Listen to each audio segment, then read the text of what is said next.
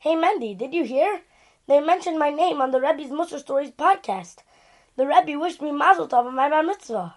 Gee, Yessie, I knew you could order books on MussarStories.com, but I didn't know you could sponsor a podcast. That's exclusive Torah to thousands of listeners. How did you find out about it? Easy. Just send an email to info at mussarstories.com.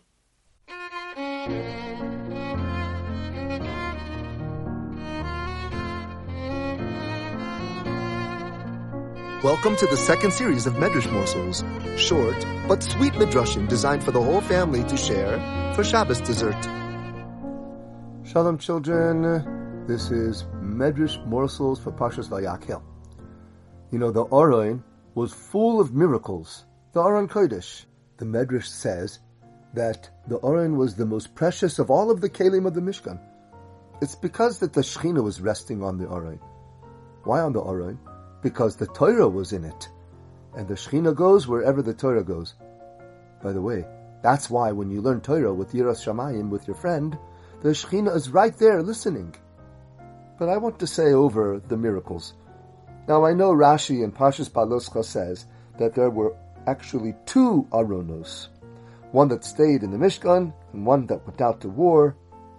But I'm going to explain according to the opinion that there was just one Aron the one that Bezalel made. First of all, the Oren was taken out ahead of the camp of the Bnei Israel when they were traveling in the Midbar. The Oren traveled a three-day journey ahead of us and cleared the path for us to go. Because the path that we needed to go on, to travel on in the Midbar, had many dangers. Snakes, giant snakes, scorpions, enormous scorpions like the size of archery bows, and sharp thorn bushes and bramble blowing around in the wind, in the desert wind. Also, bandits. Yes, Jew haters were always waiting to ambush us. But when the Aron met them, the Aron zapped them dead. Yes, kids, it sounds like science fiction, but this really happened. Out of the two poles of the Aron shot two sparks aimed at the snakes and scorpions. The Aron never missed. Fireballs shot out from between the kruvim on top of the lid of the Orim and burnt up the thorns. The Jew haters were reduced to ashes. Look how HaKadosh Baruch Hu loves us and protects us. We're His people. But wait, there's more.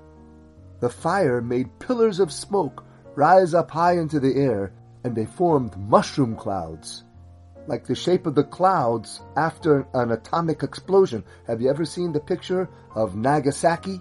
After the Americans dropped the atomic bomb, it's like that's the shape of the cloud like a mushroom.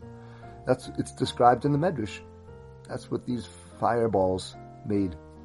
Smoke clouds like that. The Goyim saw this strange phenomenon in, in the desert, and they were wondering about it. Phew! What's Hashem doing now for the Yidden? Because Hashem had done so many miracles for the Yidden already by Kriyas Yamsuf and the Makkos, and now what's he doing? They were wondering. The smoke filled the air all around the world with a wonderful, with a wonderful fragrance. The Goyim were saying, "We don't know what that fragrance is, and what those clouds are for, but Hashem must really love those Jews." Moshe would say the words, "Kumo Hashem." Hashem that stays on top of the Aron, wait for us. Stop and wait. Now you know the pshat and the davening. Vayehi binsoa ha'aron, Vayomer Moshe, and Moshe said, Kumo Hashem.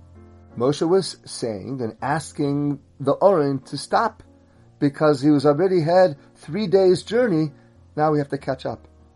And when the Bnei Israel actually stopped to set up their camp, they came to a resting place. Moshe Rabbeinu would say the words, Shuvo Hashem! Come back, Hashem! We're staying here now! Come join us back here!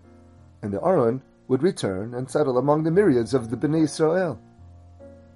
Now, kids, the Aron was like dynamite. If a person didn't handle it carefully, with proper respect and good midos, it would kill him. People were afraid of it. But still, they wanted the privilege to carry the Aron.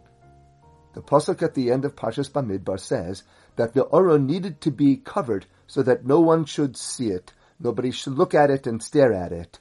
If a person even winked his eye and saw the actual Aron for a split second, it meant death for him. Yes, it was very strict. So two great big Kohanim would be chosen to come in with 12 foot poles into the Mishkan and to unhook the Parachas. You know the Parachas, the curtain that separates between the Kodesh HaKadoshim. So they unhook the Parachas and they carry the hanging Parachas before the Aron. Then the Kohanim come in and wrap up the Aron with tachash skins, so no one will look at the Aron. Now Rebbe is going to tell you a true and miraculous story about people who looked at the Aron and died. This story I call the Singing Cows. It's from Sefer Shmuel. In Shmuel's days, the Mishkan was stationed in a town called Shiloh, but the Pelishtim attacked the Bnei Israel. The Bnei Israel brought the Oren out of the Mishkan to try to help them in the war. They didn't have a zkus to win the war. The Plishtim won the war. They captured the Oren and they destroyed the Mishkan. Oy, oy, oy. It was a tragedy the Plishtim took the Aron and brought it to their Avodah Zarah temple. The Plishtim had a fake god called Dagon, a statue, which the top half was a man and the bottom was a fish. The Aron was put down next to the idol overnight, and in the morning they found that the idol had fallen on its face in front of the Aron of Hashem. The Plishtim hoped that all it was was wind that knocked over their statue. So they put the statue back on its pedestal but the next morning, the same thing happened. There was Dagon flat on its face, fallen in front of the Aron, and now Dagon's head and both of its palms were cut off. This really frightened the Plishtim. But wait, it got worse. Hashem struck all of the people of that city with a plague called hemorrhoids. All of the Plishtim in the city of Ashdod got a really bad case of the hemorrhoids. Hemorrhoids is a type of sickness that's swollen blood vessels near where a person makes number two. The doilim, they break apart and they bleed. It hurts them every time they need to go to the bathroom.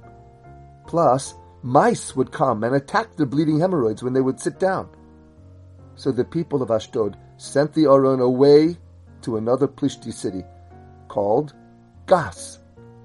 But then all of the Plishtim in Gas also got hemorrhoids. Everyone, including children. Very severe.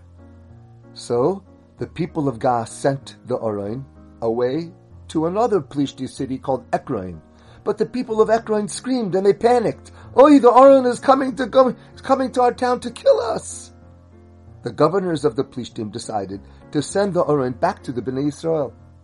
The Plishtim made a wooden wagon and tied two cows to it. Then they placed the Aron on the wagon, and they set the cows off by themselves on the road to a city called Beit Shemesh. Maybe you know somebody today that lives in Beit Shemesh. Well, it was around that area, a Jewish city. As the cows walked straight, pulling the Aron, a miracle happened. It was already a miracle that the cows were going without being aided, but they turned their faces backwards towards the Aron while they were walking straight and began to sing. Have you ever heard of talking donkeys? Yes. Well, now, singing cows. Kids, I don't know what the tune was, but I do know what the words were. I'll tell you. You see, Hashem was upset with the Bnei Israel because they never tried to come and rescue the Aron. Hashem had to do it himself. He had to rescue himself by plaguing the Plishtim. So the cows sang, as if Hashem is talking, Hoshia lo yaminoi. Hashem saved himself, his own right hand. And also from Tehillim, chapter 99, you know the pasuk, Hashem malach yirgezu amim. He frightens the nations. When the Yidden saw what was coming up the road, they were so happy. Some Levim came and unloaded the wagon they chopped the wagon into pieces for firewood, and then they offered up the cows for korbanos to Hashem. This whole time, the Oren had been covered with its tachash skins. But then a wind came and blew off the cover. Oh no! Vayach be'anshe beit shemesh ki ra'u Hashem. Hashem smote the Yidden who had even glanced at the Aroin. Seventy thousand Jews died on the spot. This was so strict, yes. But you do see how miraculous the Aroin was. And why? Because the Shekhinah rests there next to the Torah. So kids, what's the lesson for me and you? The lesson is, yes, the Torah and the Shekhinah are there to protect us. But it comes with a price. Respect! Do you stand up for your Torah leaders, for your Torah teachers? How about when the Rav walks into the shul? Stand up all the way. And what about your Torah books? Care for them. Never doodle in them. And a place that Torah is learned, be serious over there. It's a big mitzvah to respect the Torah. Learn the Torah. Honor the Torah. And you will surely be protected and cared for more than anyone in the world.